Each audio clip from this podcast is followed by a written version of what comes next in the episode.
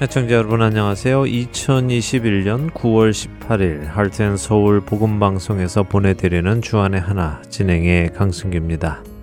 지난 한 주 저희 할텐 서울 복음 선교회에 당면한 문제들 함께 기도해 주신 여러분 되셨으리라 믿습니다. 여러분의 기도에 하나님께서 모든 것을 곧 응답해 주실 것을 믿고 기대하고 있습니다. 기도의 응답 소식 들어오는 대로 여러분들께 알려드리도록 하겠습니다.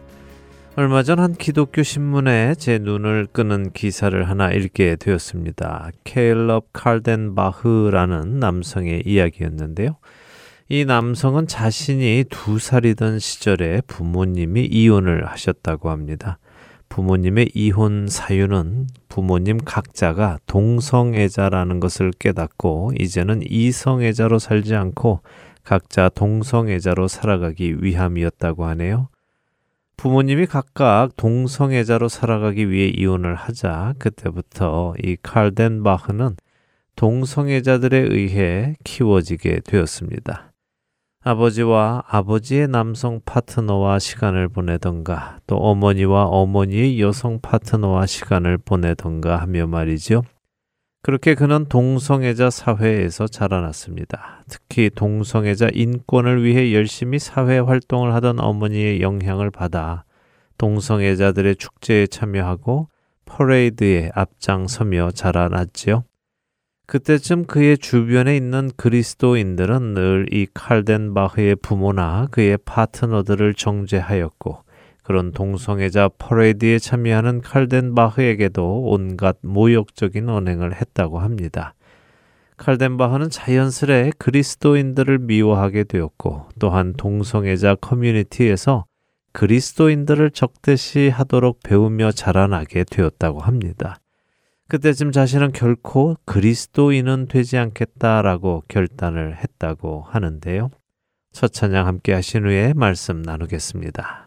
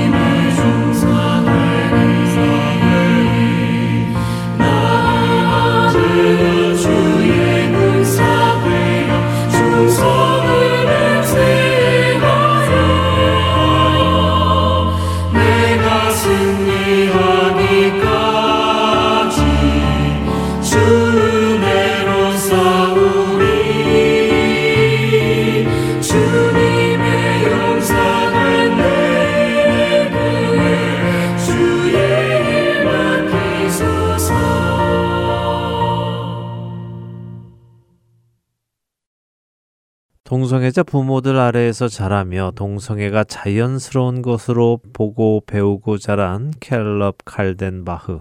그는 동성애를 죄로 정죄하는 그리스도인들을 적대시하고 미워하도록 교육을 받았습니다.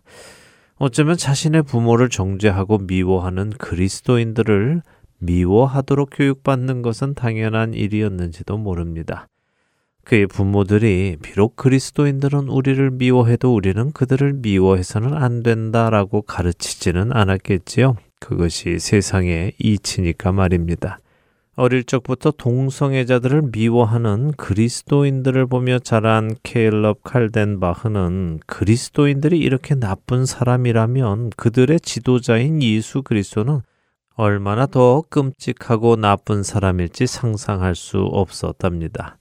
결국 그는 나쁜 지도자인 예수 그리스도와 그를 따르는 나쁜 그리스도인들을 공격하기 위해 아이러니하게도 성경 공부에 참여하기로 결정을 했다고 하는데요.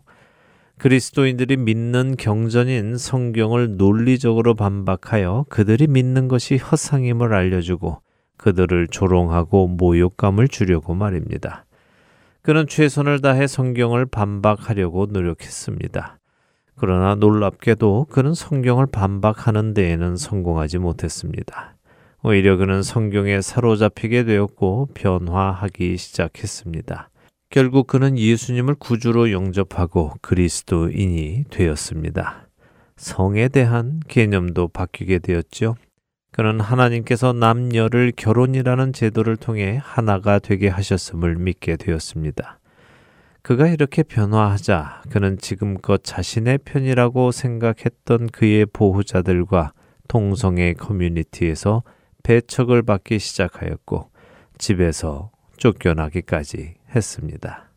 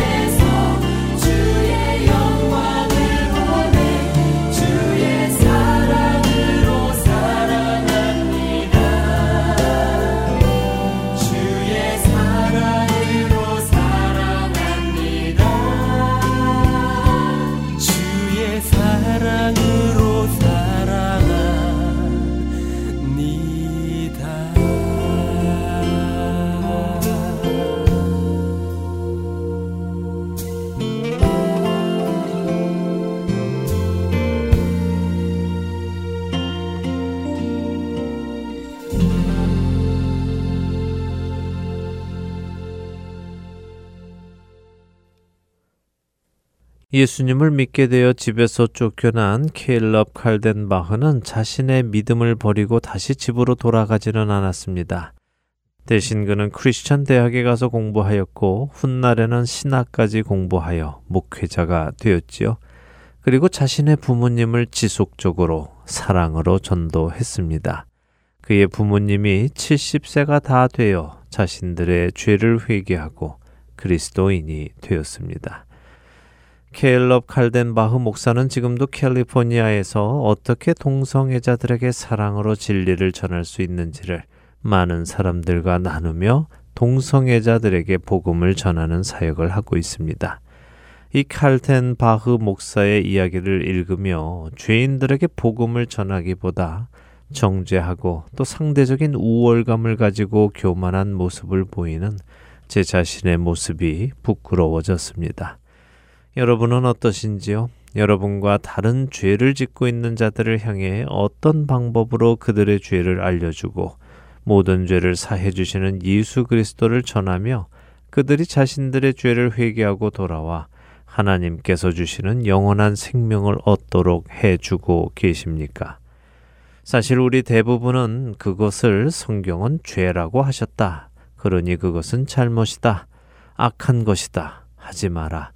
회개하라 하며 죄인들에게 다가갑니다. 근데 칼텐바흐 목사는 그런 우리들에게 이렇게 이야기합니다. 먼저 그들의 마음이 열리도록 사랑하는 마음을 품고 그들과 커피를 마시거나 간단한 식사를 하며 이야기를 나누어 보십시오. 이야기를 통해 그 사람이 어떤 사람인지 이해해 보려고 하십시오. 그가 경험한 것들, 그의 희망, 그의 꿈, 그리고 그가 두려워하는 것이 무엇인지 말입니다. 그렇게 그들과 대화를 나누며 얻게 된 정보를 가지고 그들을 정죄하거나 그들을 훈계하여 고치려 들지 마십시오. 그들로 예수님을 바라보게 하십시오. 예수님께서 그들을 고치실 것입니다. 라고요.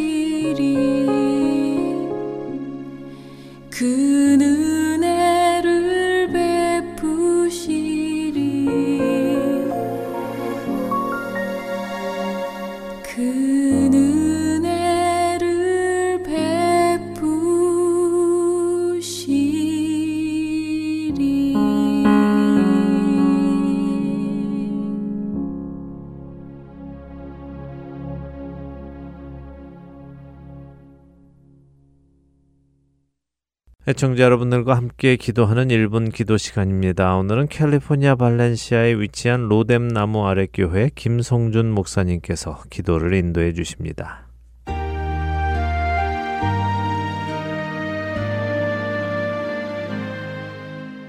하트앤서울 복음방송 1분 기도 시간입니다. 저는 캘리포니아 발렌시아에 위치한 로뎀 나무 아래 교회를 섬기고 있는 김성준 목사입니다. 오늘은 저희의 자녀들을 위해 저희가 하는 그 무엇보다도 저희가 기도하는 부모가 되게 해달라고 강구하는 시간을 갖기를 원합니다. 저희가 많은 기도들을 하고는 있지만 정작 저희의 자녀들을 위해서는 구체적으로 기도하지 못했을 것입니다. 저희는 자녀들을 맡은 자로서 저들을 믿음으로 잘 양육해야 할 책임이 있는 줄로 압니다. 여러분 곁에는 지금 한참 자라나고 있는 자녀들도 있을 것이고 이미 성장하여 부모님을 떠난 자녀들도 있을 것입니다. 부모로서 자녀의 양육을 맡은 자로서 저들이 올바른 신앙관을 가지고 신앙생활을 잘 할 수 있도록 저희의 자녀들을 위해 구체적으로 기도할 줄 아는 부모가 되어야 할 줄로 믿습니다. 제로 자녀를 위해 기도하는 부모가 되게 해달라고 오늘 간절히 기도하시고 또한 주님의 말씀을 따라 순종하는 부모로서 아이들에게 본이 되는 부모가 되게 하여 달라고 우리 하나님 앞에 한번 기도하시겠습니다. 혹시 자녀가 없으신 분들은 영적인 자녀를 위해 그들을 위해서 기도하시면 됩니다. 다 함께 기도하시겠습니다.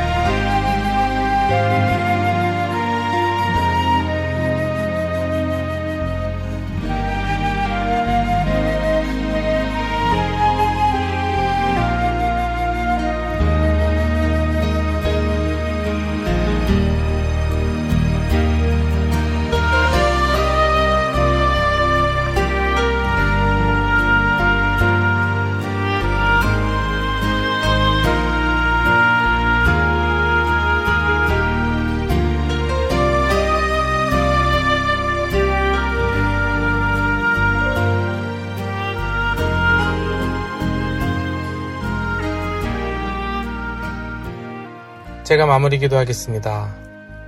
주님, 저희로 기도하는 부모가 되게 하여 주시옵소서. 주님, 저희 자신을 주님께 올려드립니다. 주님이 원하시는 방법대로 아이를 양육한다는 것은 저희의 인간적인 능력 밖에 있음을 깨닫게 됩니다. 저희를 도우실 분은 주님이시며, 그래서 저희는 주님이 필요함을 알고 있습니다. 저희는 주님의 협력자가 되고 싶습니다. 그리고 주님의 지혜와 분별력, 계시와 지도력을 함께 나누고 싶습니다. 저희는 또한 주님의 힘과 인내심도 필요합니다. 주님의 한량 없으신 사랑의 분량이 저희 속에서도 흐르기를 간절히 원합니다. 주님이 사랑하는 것처럼 저희도 사랑하게 하여 주시옵소서. 주님의 치료하심과 구원하심, 변화시키시고 성숙하게 하시고 온전하시게 하시는 능력이 필요한 곳에 오셔서 역사하여 주시옵소서. 주님 앞에서 의롭고 순결하게 살아갈 수 있도록 저희를 도와 주시옵소서. 주님의 길을 가르쳐 주시고 주님의 명령에 순종할 수 있게 하시며 주님이 보시기에 기뻐하시는 일만 할 수 있도록 저희를 인도하여 주시옵소서. 주님의 영이 아름다움이 저희 안에 분명히 나타나서 저희로 하여금 경건한 부모의 역할을 잘 감당할 수 있도록 인도하여 주시옵소서. 저에게 꼭 필요한 대화의 기술을 가르치고 양육하는 기술 또한 저에게 가르쳐 주시옵소서. 주님이 원하시는 부모로 저희들을 만들어 주시고 저희의 아이들의 삶을 위해 어떻게 기도해야 할지 아버지 일일이 가르쳐 주시옵소서. 주님께서 말씀하시기를 너희가 기도할 때 무엇이든 믿고 구하는 것은 다 받으리라고 마태복음 21장 22절을 통해 말씀하셨습니다. 저희 아이들을 위해 기도하라고 깨우쳐 주신 모든 것을 믿을 수 있도록 저희의 믿음을 키워 주시옵소서. 감사드리며 예수님의 거룩하신 이름으로 기도하옵나이다. 아멘.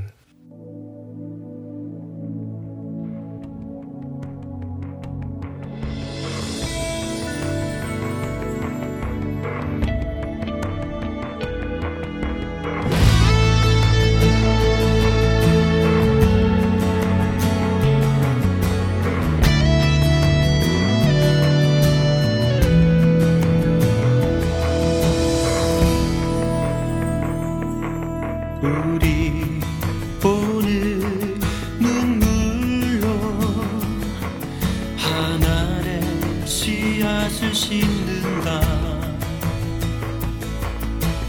꿈꿀 수 없어 무너진 가슴에 저들의 푸른 꿈 다시 도 달아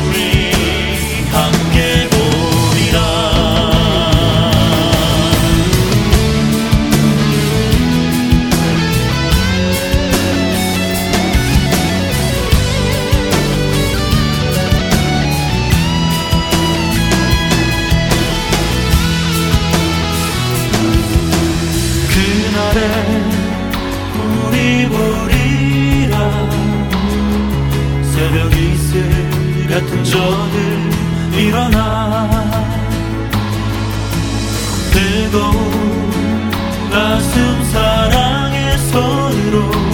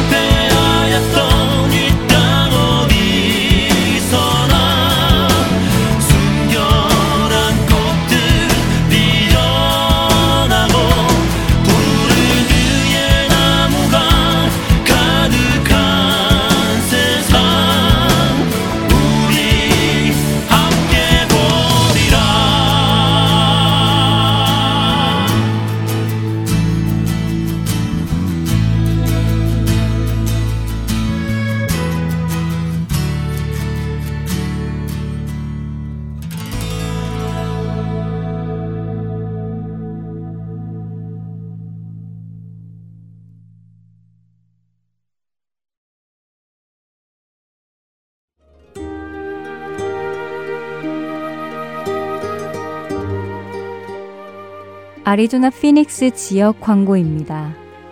지난 16년 동안 예수 공동체를 꿈꾸며 달려온 아리조나 사랑의 공동체 교회가 하나님의 은혜에 감사드리며 담임 목사 이취임 감사 예배를 드립니다.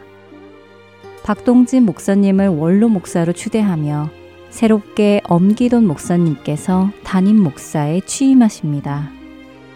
오는 10월 3일 주일 오후 2시 주소는 25418 North 7th Avenue 피닉스에 위치한 사랑의 공동체 교회 본당에서 있을 담임 목사 이취임 감사 예배에 많이 참석하셔서 아리조나 지역에 선한 영향력을 끼치도록 축복해 주시기 바랍니다.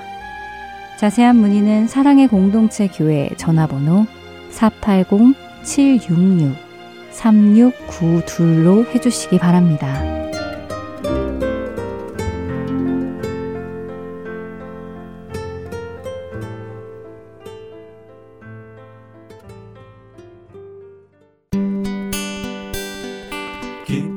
소식 사랑으로 땅끝까지 전하는 아랜소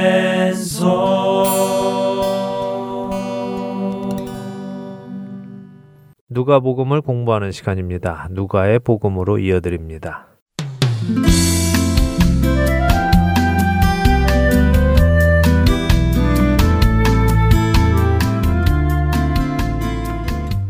애청자 여러분 안녕하세요. 누가복음을 함께 공부해 나가는 누가복음 진행의 함혜진입니다. 네, 여러분 안녕하세요. 강승규입니다. 네, 복이 있는 사람이 누구인지 말씀해 주신 후에 예수님께서 그와는 반대되는 화 있는 사람들이 누군지 알려주셨습니다. 네, 모두가 복 있는 사람과 반대되는 사람들이었어요. 그렇죠. 부요한 자, 배부른 자, 지금 웃는 자, 그리고 모든 사람에게 칭찬을 듣는 자들에게는 화가 있다고 말씀하셨습니다. 네, 예수님께서 말씀하신 복이 있는 자와 화가 있는 자를 쉽게 표현하면 겸손한 자와 교만한 자였지요. 자신의 처지를 아는 자는 겸손한 사람이고요. 자신의 처지를 모르는 자는 교만한 사람이었습니다. 사실 이것이 성경을 관통하는 하나의 주제이기도 합니다. 누가 예수님을 필요로 하고 하나님을 필요로 합니까? 자기 자신이 죄인, 곧 영적으로 파산 상태에 있음을 깨닫는 겸손한 사람은 구세주가 필요하고 구세주를 통해 하나님께 가기 원하는 것이지요. 네. 반대로 자기 자신이 의롭다고 생각하는 교만한 사람은 당연히 구세주도 필요 없고 하나님 앞에도 자신의 의로 나갈 수 있다고 생각하니 문제고요. 그렇습니다. 바로 이런 차이를 예수님께서 자기에게 나온 모든 사람들에게 말씀하시는 것입니다. 네. 그리고는 하나님 나라에 합한 겸손한 사람들은 어떻게 살아가는지를 설명해 주셨습니다. 원수를 사랑하고 남에게 대접을 받고자 하는 대로 남을 대접하라는 말씀을 해주셨지요. 네, 나를 사랑하는 사람만 사랑하는 것은 세상 사람들도 다 하는 것이라고 예수님 말씀하셨습니다. 네. 대신 우리는 우리 아버지이신 하나님께서 자비로우신 것 같이 자비로운 자가 되어서 원수까지도 사랑하고 선대하는 사람이 되라고 하셨습니다. 또한 자신의 의나 기준으로 남을 판단하지 말고 하나님의 말씀을 기준으로 판단하며 살아가야 할 것을 말씀해 주셨습니다. 자, 이제 그 다음에 또 무슨 말씀을 해 주실까요? 누가복음 6장 43절에서 49절 읽고 이야기 나누지요. 네, 그럴까요? 누가복음 6장 43절부터 읽습니다. 못된 열매 맺는 좋은 나무가 없고 또 좋은 열매 맺는 못된 나무가 없느니라. 나무는 각각 그 열매로 아나니 가시나무에서 무화과를 또는 찔레에서 포도를 따지 못하느니라. 선한 사람은 마음에 쌓은 선에서 선을 내고 악한 자는 그 쌓은 악에서 악을 내나니 이는 마음에 가득한 것을 입으로 말함이니라. 너희는 나를 불러 주여 주여 하면서도 어찌하여 내가 말하는 것을 행하지 아니하느냐. 내게 나아와 내 말을 듣고 행하는 자마다 누구와 같은 것을 너희에게 보이리라. 집을 짓되 깊이 파고 주추를 반석 위에 놓은 사람과 같으니 큰 물이 나서 탕류가 그 집에 부딪히되 잘 지었기 때문에 능히 요동하지 못하게 하였거니와 듣고 행하지 아니하는 자는 주추 없이 흙 위에 집 지은 사람과 같으니 탕류가 부딪힘에 집이 곧 무너져 파괴됨이 심하니라 하시니라. 네, 자 우리가 잘 아는 말씀이 다시 나옵니다. 네. 못된 열매 맺는 좋은 나무가 없고 좋은 열매 맺는 못된 나무가 없다고 하시지요. 너무도 당연한 비유를 드시며 우리에게 설명을 해 주십니다. 사실 마태복음에서는 이 비유를 거짓 선지자를 구분하는 방법으로 설명을 해 주시며 하셨습니다. 그들의 열매로 그들을 알지니라라고 하셨죠. 근데 여기 누가복음에서는 거짓 선지자뿐 아니라 모든 사람을 대상으로 이 말씀을 하고 계십니다. 나무는 그 열매로 그 나무가 무슨 나무인지 알 수 있는 것처럼 선한 사람은 선을 내고 악한 사람은 악을 낸다고 말씀하시죠. 네. 그러면서 마음에 가득한 것을 입으로 말함이니라라고 45절에 말씀하십니다. 결국 그 사람이 어떤 사람인지는 그 사람의 행동과 말, 곧 언행으로 알 수 있다는 말씀이지요. 어떠세요? 함혜진 아나운서. 함혜진 아나운서는 좋은 음. 나무입니까? 아니면 못된 나무입니까? 저요. 아, 참 이거 뭐라고 답해야 하나요? 참 민망한데요. 좋은 나무가 되려고 노력하고 있습니다. 네. 뭐 사실 이 질문에 공개적으로 답하기는 참 어렵죠. 네. 네. 그런데 제가 이 질문을 드린 의도는 우리가 이 좋은 나무와 못된 나무 의 개념을 오해하고 있기 때문에 드렸습니다. 지금 한매진 아나운서도 좋은 나무가 되려고 노력하고 있다고 하셨어요. 네. 그렇죠? 아마 대부분의 성도들이 그렇게 대답을 할 것입니다. 그렇겠지요. 본인 스스로 좋은 나무입니다. 라고 대답하기에는 좀 교만한 것 같고요. 네. 그렇다고 못된 나무입니다. 라고 말하면 구원받지 못하는 사람 같으니까 좋은 나무가 되려고 노력하고 있다고 밖에는 말을 못할 것 같은데요. 네, 뭐 충분히 이해가 됩니다. 그런데요, 그 답은 옳지 않습니다. 음. 왜냐하면 예수님의 말씀 속에 우리는 못된 나무들이 점점 좋은 나무로 변해가라 하는 식의 뉘앙스를 찾을 수 없기 때문이죠. 네. 예수님의 말씀은 명확합니다. 못된 열매 맺는 좋은 나무가 없고 좋은 열매 맺는 못된 나무가 없다라고 선을 그으십니다. 네. 가시나무에서 무화과를 따지 못하고 찔레에서 포도를 따지 못한다고 하십니다. 자, 그러니까 생각해 보세요. 가시나무에서 가시가 열리다가 점점 무화과를 많이 맺게 되어 음. 가시나무가 무화과 나무가 될 수 있습니까? 찔레나무가 포도를 점점 맺어 가더니 포도나무가 될 수 있나요? 하긴 그렇네요. 그렇게 될 수는 없죠. 네, 결코 그렇게 될 수 없습니다. 네. 그런데 우리의 대답은 그렇게 될 수 있는 것처럼 음. 말하고 있죠. 좋은 네. 나무가 되려고 노력한다고요. 그럼 어쩌지요? 실제로 우리는 못된 열매도 맺고 좋은 열매도 맺고 하잖아요. 네, 그래서 오해하는 구절이라고 말씀을 드린 것입니다. 네. 그렇습니다. 우리가 살아가면서 좋은 열매도 맺고 못된 열매도 맺기도 하지요. 네. 그때마다 우리가 좋은 나무가 되었다가 못된 나무가 되었다 하는 것은 아닙니다. 예수님께서 하시는 말씀은 그 말씀이 아닙니다. 예수님께서 하시는 다음 말씀을 보세요. 46절에 예수님은 너희는 나를 불러 주여 주여 하면서도 어찌하여 내가 말하는 것을 행하지 아니하느냐라고 물으십니다. 네. 예수님이 말씀하시는 나무의 비유는 우리가 좋은 나무가 되었다, 못된 나무가 되었다 한다는 것이 아니라요. 예수님을 주님이라고 부른다 하더라도 예수님을 정말로 주님으로 모시고 사는 것은 좋은 나무만 할 수 있는 것이지 못된 나무는 할 수 없다 하는 말씀을 하시는 것입니다. 네. 자, 예수님께서는 앞에서부터 쭉 말씀을 하셨습니다. 복이 있는 자와 화가 있는 자를 비교해 주셨고요. 네. 어떻게 어떻게 살아라 하시는 말씀과 함께 어떻게 살면 안 된다 하는 말씀을 해 주셨지요. 좋은 열매와 못된 열매는 결국 어떻게 살아야 하는 것이 좋은 열매이고 어떻게 살면 안 되는 것이 못된 열매인 것입니다.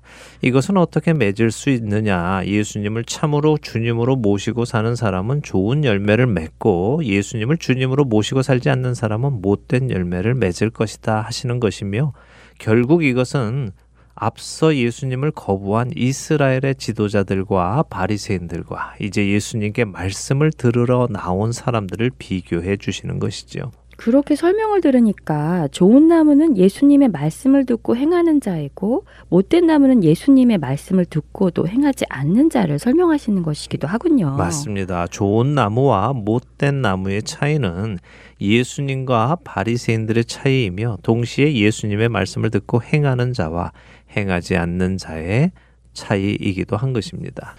예수님은 이어서 한 가지 비유를 더 해주시지요. 예수님의 이 말씀을 듣고 행하는 자와 행하지 않는 자가 어떻게 다른지를 비유로 설명해 주십니다. 행하는 자는 집을 지을 때 주초를 반석 위에 놓은 사람 같아서 큰 물이 나고 탕류가 와서 부딪혀도 요동하지 않고 행하지 않는 자는 주추 없이 흙 위에 집을 지은 사람 같아서 큰 물이 나서 탕류가 그 집에 부딪히면 무너져 파괴된다고 하십니다.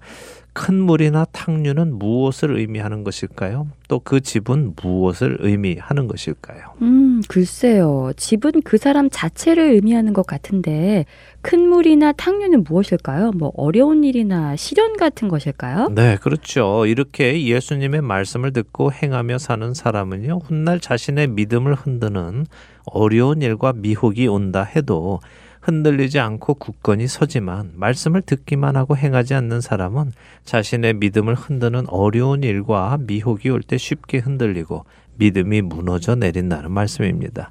많은 사람들이 믿음이 있다고 생각하지만 실제로 자신의 믿음이 흔들릴 만한 일을 만나면 믿음을 잃어버리는 사람들이 있습니다. 네. 그 이유는 평소 예수님의 말씀을 듣고 행하며 훈련되어 있지 않기 때문입니다. 성경은 많은 곳에서 말씀하십니다. 우리의 믿음을 시험하기 위해 여러 가지 어려운 일을 만날 수 있다고 말입니다. 그렇죠. 베드로전서 4장 12절도 우리를 연단하려고 오는 불시험을 이상한 일 당하는 것처럼 생각하지 말라고 하시지요. 네, 야고보서 1장 2절은 우리가 여러 가지 시험을 만나거든 온전히 기쁘게 여기라고까지 말씀하시죠. 네. 시험이 없으면 우리는 우리의 믿음이 어떤지 알아볼 수가 없습니다. 평안할 때는 믿음이 모두 좋은 것 같지요. 주님만 의지할 수 있을 것 같습니다. 네. 그러나 막상 어려운 일이 닥치면 사람들은 자신이 정말 믿고 있는 것을 의지하게 됩니다. 그러니 평소에 주님의 말씀에 순종하며 살아가는 훈련을 해야 어려움이 닥칠 때도 주님을 붙들 수 있는 것입니다.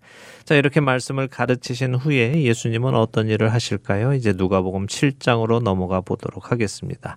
누가복음 7장 1절에서 10절 읽고 이야기 나누겠습니다. 네, 누가복음 7장 1절에서 10절입니다. 한 절씩 읽겠습니다.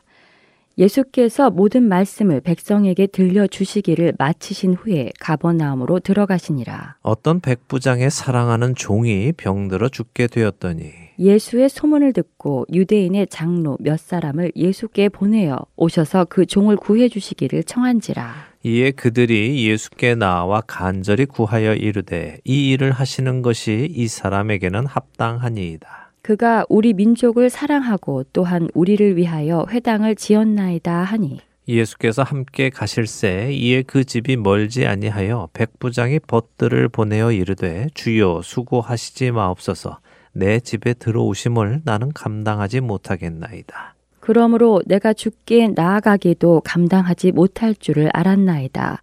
말씀만 하사 내 하인을 낫게 하소서. 나도 남의 수하에 든 사람이요 내 아래에도 병사가 있으니 이더러 가라 하면 가고 저더러 오라 하면 오고 내 종도로 이것을 하라 하면 하나이다. 예수께서 들으시고 그를 놀랍게 여겨 돌이키사 따르는 무리에게 이르시되 내가 너희에게 이르노니 이스라엘 중에서도 이만한 믿음은 만나보지 못하였노라 하시더라. 보내었던 사람들이 집으로 돌아가 보매 종이 이미 나아 있었더라. 우리가 잘 아는 백부장의 종을 치유해 주시는 기적이 기록되어 있네요. 그렇습니다. 예수님께서 말씀을 가르치셨습니다. 그러자 처음 은혜를 얻은 사람이 누굽니까? 백부장과 백부장의 종입니다. 백부장은 어떤 사람이지요? 백부장은 로마 군대 100명을 지휘하는 지휘관입니다. 이 사람은 이스라엘 사람이 아니라 이 이스라엘 지역을 다스리는 로마의 군대 지휘관입니다. 이방인이로군요. 맞습니다. 이방인이 첫 은혜를 얻습니다. 왜요? 믿음이 있으니까요. 네. 자, 한 줄씩 볼까요? 이 백부장은 예수님의 소문을 들었습니다. 그래서 유대인 장로 몇 사람을 예수님께 보냈습니다. 왜요? 병들어 죽게 된 자기의 종을 구해 주시라고 부탁하려고요. 그렇습니다. 사실 당신은 종을 사람으로 취급하지 않았습니다. 말을 할 줄 아는 가축이라고 불릴 정도였죠. 네. 근데 그 종이 죽을 병에 걸려서 죽어가자 이 백부장이 마음이 아팠습니다. 그래서 종이 나을 방법을 찾았겠지요. 이 백부장의 마음이 어떻습니까? 이 사람은 다른 로마의 귀족들과 달랐습니다.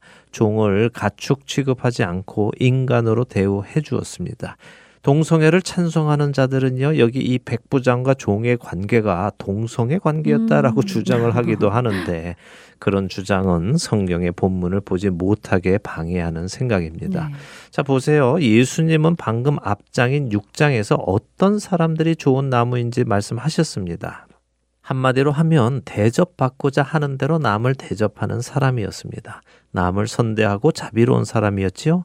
이 백부장이 어떤 사람입니까? 누구나 무시하는 종을 선대하고 자비를 베푸는 사람입니다. 또한 점령국 로마의 백부장으로서 점령당하고 있는 이스라엘 민족을 사랑하고 사랑해서 회당까지 지어준 사람입니다. 그렇네요. 보통 선한 사람이 아니에요. 실제로 일어나기 힘든 일일 것 같아요. 통치하는 나라의 국민을 사랑해주고 그들의 필요를 채워주는 사람이라면 정말 선한 사람이네요. 그렇습니다. 이 백부장은 그처럼 선한 사람입니다. 네. 그렇기에 유대인 장로들도 예수님께 부탁을 하는 것이죠. 이 사람의 부탁을 좀 꼭좀 들어주세요. 이 사람은 정말 은혜 받아야 할 사람입니다. 라고 예수님께 간청했습니다. 네. 그 간청을 들으시고 예수님께서 백부장의 집으로 가려고 하십니다. 근데 백부장이 벗들을 보내 예수님께 말씀을 전합니다. 자, 여기 누가의 기록으로 보면 이 백부장은 예수님 앞에 한 번도 나오지 않았습니다. 그렇네요. 처음에 병을 고쳐달라고 부탁을 할 때도 유대 장로들에게 부탁하여 예수님께 연락했고 지금도 자신의 친구들을 보내서 예수님께 말씀을 전하네요. 네. 특이한데요. 왜 그랬을까요? 그러게요. 왜 그랬을까요? 부탁을 하려면 자신이 직접 와서 해야지. 네. 이 사람 저 사람 시켜서 부탁하는 것이 맞습니까? 맞지 않지요. 자신이 직접 부탁을 드려야 예의 바른 것 아닌가요? 네. 그렇다면 이 백부장은 왜 예수님께 나오지 않았을까요? 이 사람의 평소 행동을 보면 결코 이렇게 무례한 일을 할 사람이 아닌데 말입니다. 그 이유는 그 후의 일을 읽어보면 유추할 수 있습니다. 계속 보지요. 백부장의 부탁을 받고 온 백부장의 친구들이 예수님께 말을 전합니다. 백부장이 그러는데요. 집에 오시지 말라고 전해달랍니다. 예수님 같은 분이 감히 자기 집에 들어오시는 것을 감당할 수 없다며 말입니다. 라고 전하지요. 이게 무슨 말입니까? 이 백부장은 예수님을 어떤 분으로 알고 있는 것일까요? 어떤 분으로 알고 있기에 예수님은 이 사람을 이렇게 칭찬하실까요? 그는 자신이 자신의 수하 부하들에게 이래라 하면 하고 저래라 하면 하는 힘을 가진 것을 먼저 말합니다. 그러니 그냥 말씀만 하시라는 것입니다. 말씀으로 고쳐달라는 것이죠. 그 말은 이 백부장은 예수님이 병을 고치시기 위해서는 직접 가서 보시거나 만지시거나 하셔야 하는 것이 아니라 말씀으로만도 고치실 수 있는 권세가 있으신 것을 안다는 말이군요. 맞습니다. 우리는 흔히 누군가가 누구를 고치려면 만나서 손을 대고 기도하고 여기저기 고치기 위해 만져도 보고 그래야 고치나 보다 싶습니다만 네. 백부장은 아는 것입니다. 예수님은 그런 식으로 어떤 능력으로 고치는 정도의 분이 아니라 모든 것의 주관자, 자신은 100명의 군인을 주관하는 지휘관이지만 예수님은 병까지도 또 생명까지도 주관하시는 하나님이심을 믿고 있는 것입니다. 그렇게 들으니 정말 대단한 믿음이네요. 대단한 믿음이지요. 네. 지금껏 자기 백성인 유대인들은 예수님을 하나님은커녕 메시아로 받아들이는 것도 거부하고 있는데 이방인 한 사람이 예수님이 하나님이심을 믿고 있다니 이것은 엄청 놀라운 믿음인 것입니다. 네. 그래서 그는 예수님께 나아오는 것도 감당이 안 되고 예수님이 자신의 집에 오시는 것도 감당이 안 되어서 사람들을 보낸 것입니다. 바로 이런 믿음을 가지고 있으니 예수님께서 이스라엘 중에도 이러한 믿음을 만나본 적이 없다라고 자랑을 하시는 것입니다. 정말 자랑하실 만하네요. 유대인들은 예수님을 거부하고 죽이려고까지 하고 있는데 이방인이 예수님을 하나님으로 인정하니 말이에요. 네, 대단한 믿음입니다. 네. 백부장의 친구들이 예수님께 오시지 말래요. 감당 못하겠으니 말씀으로만 고쳐주시라고 부탁했습니다. 하고는 백부장의 집으로 돌아갔더니 어땠습니까? 종이 이미 나았다고 하시네요. 네, 그렇습니다. 사실 같은 장면을 기록한 마태복음 8장 5절 이후의 말씀을 보면 백부장이 예수님께 직접 나와서 말씀을 드린 것처럼 기록이 되어 있지만 사실은 누가복음의 기록처럼 전달자를 찾아서 말씀을 나눈 것입니다. 네. 마태복음은 히브리 용법상 보낸 자와 보냄 받은 전달자를 동일시하며 기록하는 경우가 많기에 백부장이 직접 온 것처럼 기록이 되어 있지요. 구약에서도 하나님과 하나님의 천사가 마치 한 분인 것처럼 기록된 적이 많잖아요. 네. 야곱과 씨름한 것이 하나님이신지 아니면 천사인지 네. 기드온에게 나타나신 하나님이 하나님 본인이신지 아니면 천사인지 불분명한 기록이 많이 있습니다. 그 이유는 말씀드린 것처럼 보낸 자와 보냄을 받은 자가 동일시되는 용법 때문입니다. 자, 우리에게 이 백부장과 같은 믿음이 있습니까? 예수님이 하나님이심을 분명하게 내 마음 속으로부터 진정으로 믿고 있는지요? 네, 믿습니다. 네, 믿으신다면 그분의 말씀대로 살아가시기 바랍니다. 네. 그래서 좋은 열매 많이 맺으시는 좋은 나무의 삶을 살아가시기 바랍니다. 오늘 누가의 복음은 여기까지 나누도록 하지요. 네, 백부장과 같은 믿음이 우리 안에 있기를 소원하며 저희는 다음 주에 다시 뵙겠습니다. 안녕히 계세요. 안녕히 계십시오.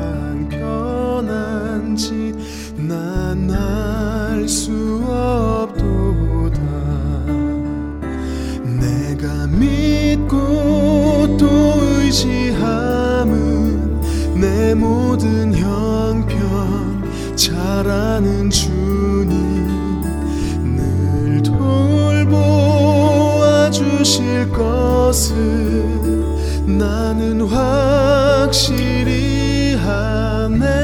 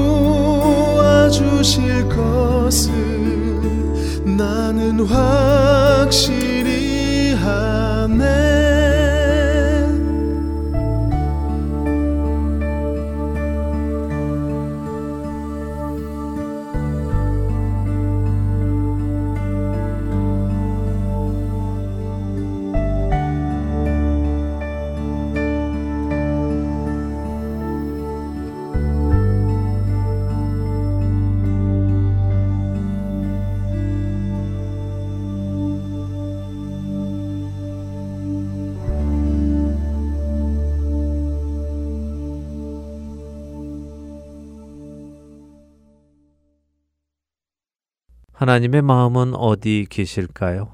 하나님께서 기뻐하시는 것은 무엇일까요? 하나님이 원하시는 것은 무엇이겠습니까? 하나님은 모든 사람이 구원을 받으며 진리를 아는 데 이르기를 원하시느니라. 디모데전서 2장 4절의 말씀입니다. 오직 주께서는 너희를 대하여 오래 참으사 아무도 멸망하지 아니하고 다 회개하기에 이르기를 원하시느니라. 베드로후서 3장 9절의 말씀 일부입니다. 하나님이 원하시는 것은 아무도 멸망하지 않고 회개하여 구원을 받고 진리를 아는 데 이르는 것입니다. 그 때문에 하나님께서는 독생자 예수 그리스도를 이 땅에 보내셔서 친히 십자가에 못 박혀 죽으심으로 죄인들로 진리를 듣고 보고 믿게 하시고 회개하여 영원한 생명에 이르게 하셨습니다. 여러분과 저도 죄인이었는데 그런 우리를 정죄하시지 않고 책망하시지 않고 진리를 알게 하시고 믿음을 허락하시고 회개하게 하시고 복음을 받아들여 하나님 나라의 백성이 되게 하셨습니다. 하나님은 이 일을 기뻐하십니다. 오늘 우리는 하나님께서 기뻐하시는 이 일을 하며 살아가고 있는지요? 죄인들이 회개하여 구원을 받고 진리를 아는 데 이르도록 돕고 있는지요. 그들의 죄를 드러내고 정죄함으로 하는 것이 아니라 그들이 예수 그리스도를 바라볼 수 있도록 그들의 시선이 예수님께 갈 수 있도록 살아가고 있습니까? 혹시라도 그들을 예수님께로 인도하기보다 오히려 예수님으로부터 멀어지게 하며 살아가고 있지는 않는지 돌아보게 됩니다. 예수님께서는 마태복음 18장 6절과 7절에서 분명하게 말씀하셨습니다. 누구든지 나를 믿는 이 작은 자 중 하나를 실족하게 하면 차라리 연자 맷돌이 그 목에 달려서 깊은 바다에 빠뜨려지는 것이 나으니라. 실족하게 하는 일들이 있음으로 말미암아 세상에 화가 있도다. 실족하게 하는 일이 없을 수는 없으나 실족하게 하는 그 사람에게는 화가 있도다. 어쩌면 우리는 예수님의 이 말씀에 에이 예수님은 나를 믿는 이 작은 자 중 하나를 실족하게 하면이라고 하셨잖아요. 죄인들은 예수님을 믿는 사람이 아닙니다라고 생각할지도 모릅니다. 그러나 켈럽 칼덴바흐 목사의 이야기를 기억하십시오. 동성애자 부모 밑에서 자라서 동성애를 옹호하며 자란 그도 결국에는 믿는 자가 되었고 목사가 되었습니다. 뿐만 아니라 그의 부모 중 아버지는 70세에 어머니는 65세에 예수님을 영접하였습니다. 그들이 65세, 70세가 되기 전까지 우리의 눈에는 그들이 믿지 않는 사람들일 수 있고 그저 죄인일 수 있지만 하나님의 눈에는 예수님의 눈에는 믿는 작은 자들입니다. 그렇게 우리는 함부로 판단해서는 안 되는 것입니다. 사랑하는 할텐 서울 복음 방송의 청자 여러분, 하나님이 원하시는 것이 나의 원함이 되는 우리가 되고 싶지 않으십니까? 그분이 원하시는 일, 그분이 기뻐하시는 일, 그분이 예수 그리스도를 통하여 이루시려는 그 일을 함께 원하는 사람이 되고 싶지 않으십니까?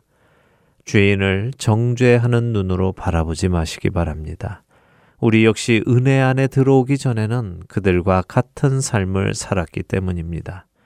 우리가 정죄받을 그 삶에서 나오게 된 것은 누군가 우리를 정죄했기 때문이 아닙니다. 우리를 사랑하시는 하나님의 은혜와 예수 그리스도의 사랑 때문이었습니다. 칼텐바흐 목사는 어릴 적 그리스도인들이 정죄를 일삼았기에 그들의 지도자인 예수님은 더 심하게 정죄하는 분으로 오해했다고 했습니다. 오늘 우리의 삶이 세상 사람들로 하여금 예수님을 오해하고 있게 하고 있을지도 모릅니다. 예수 그리스도의 참된 사랑을 전함으로 사람들이 우리의 지도자이신 예수님을 오해하지 않게 되기를 소원합니다. 만물의 마지막이 가까이 왔으니 그러므로 너희는 정신을 차리고 근신하여 기도하라. 무엇보다도 뜨겁게 서로 사랑할지니 사랑은 허다한 죄를 덮느니라. 서로 대접하기를 원망 없이 하고 각각 은사를 받은 대로 하나님의 여러 가지 은혜를 맡은 선한 청지기 같이 서로 봉사하라. 베드로전서 4장 7절에서 10절의 말씀입니다. 다음 한 주도 죄인들을 사랑하여 그들의 죄를 덮어주고 그들이 예수님을 볼 수 있으므로 회개하고 주께로 돌아오는 데에 쓰임 받으시는 저와 애청자 여러분이 되시기를 소원하며 오늘 주안의 하나 여기에서 마치도록 하겠습니다. 함께 해주신 여러분들께 감사드리고요. 저는 다음 주 이 시간 다시 찾아뵙겠습니다. 지금까지 구성과 진행의 강순기였습니다. 애청자 여러분 안녕히 계십시오. 흘러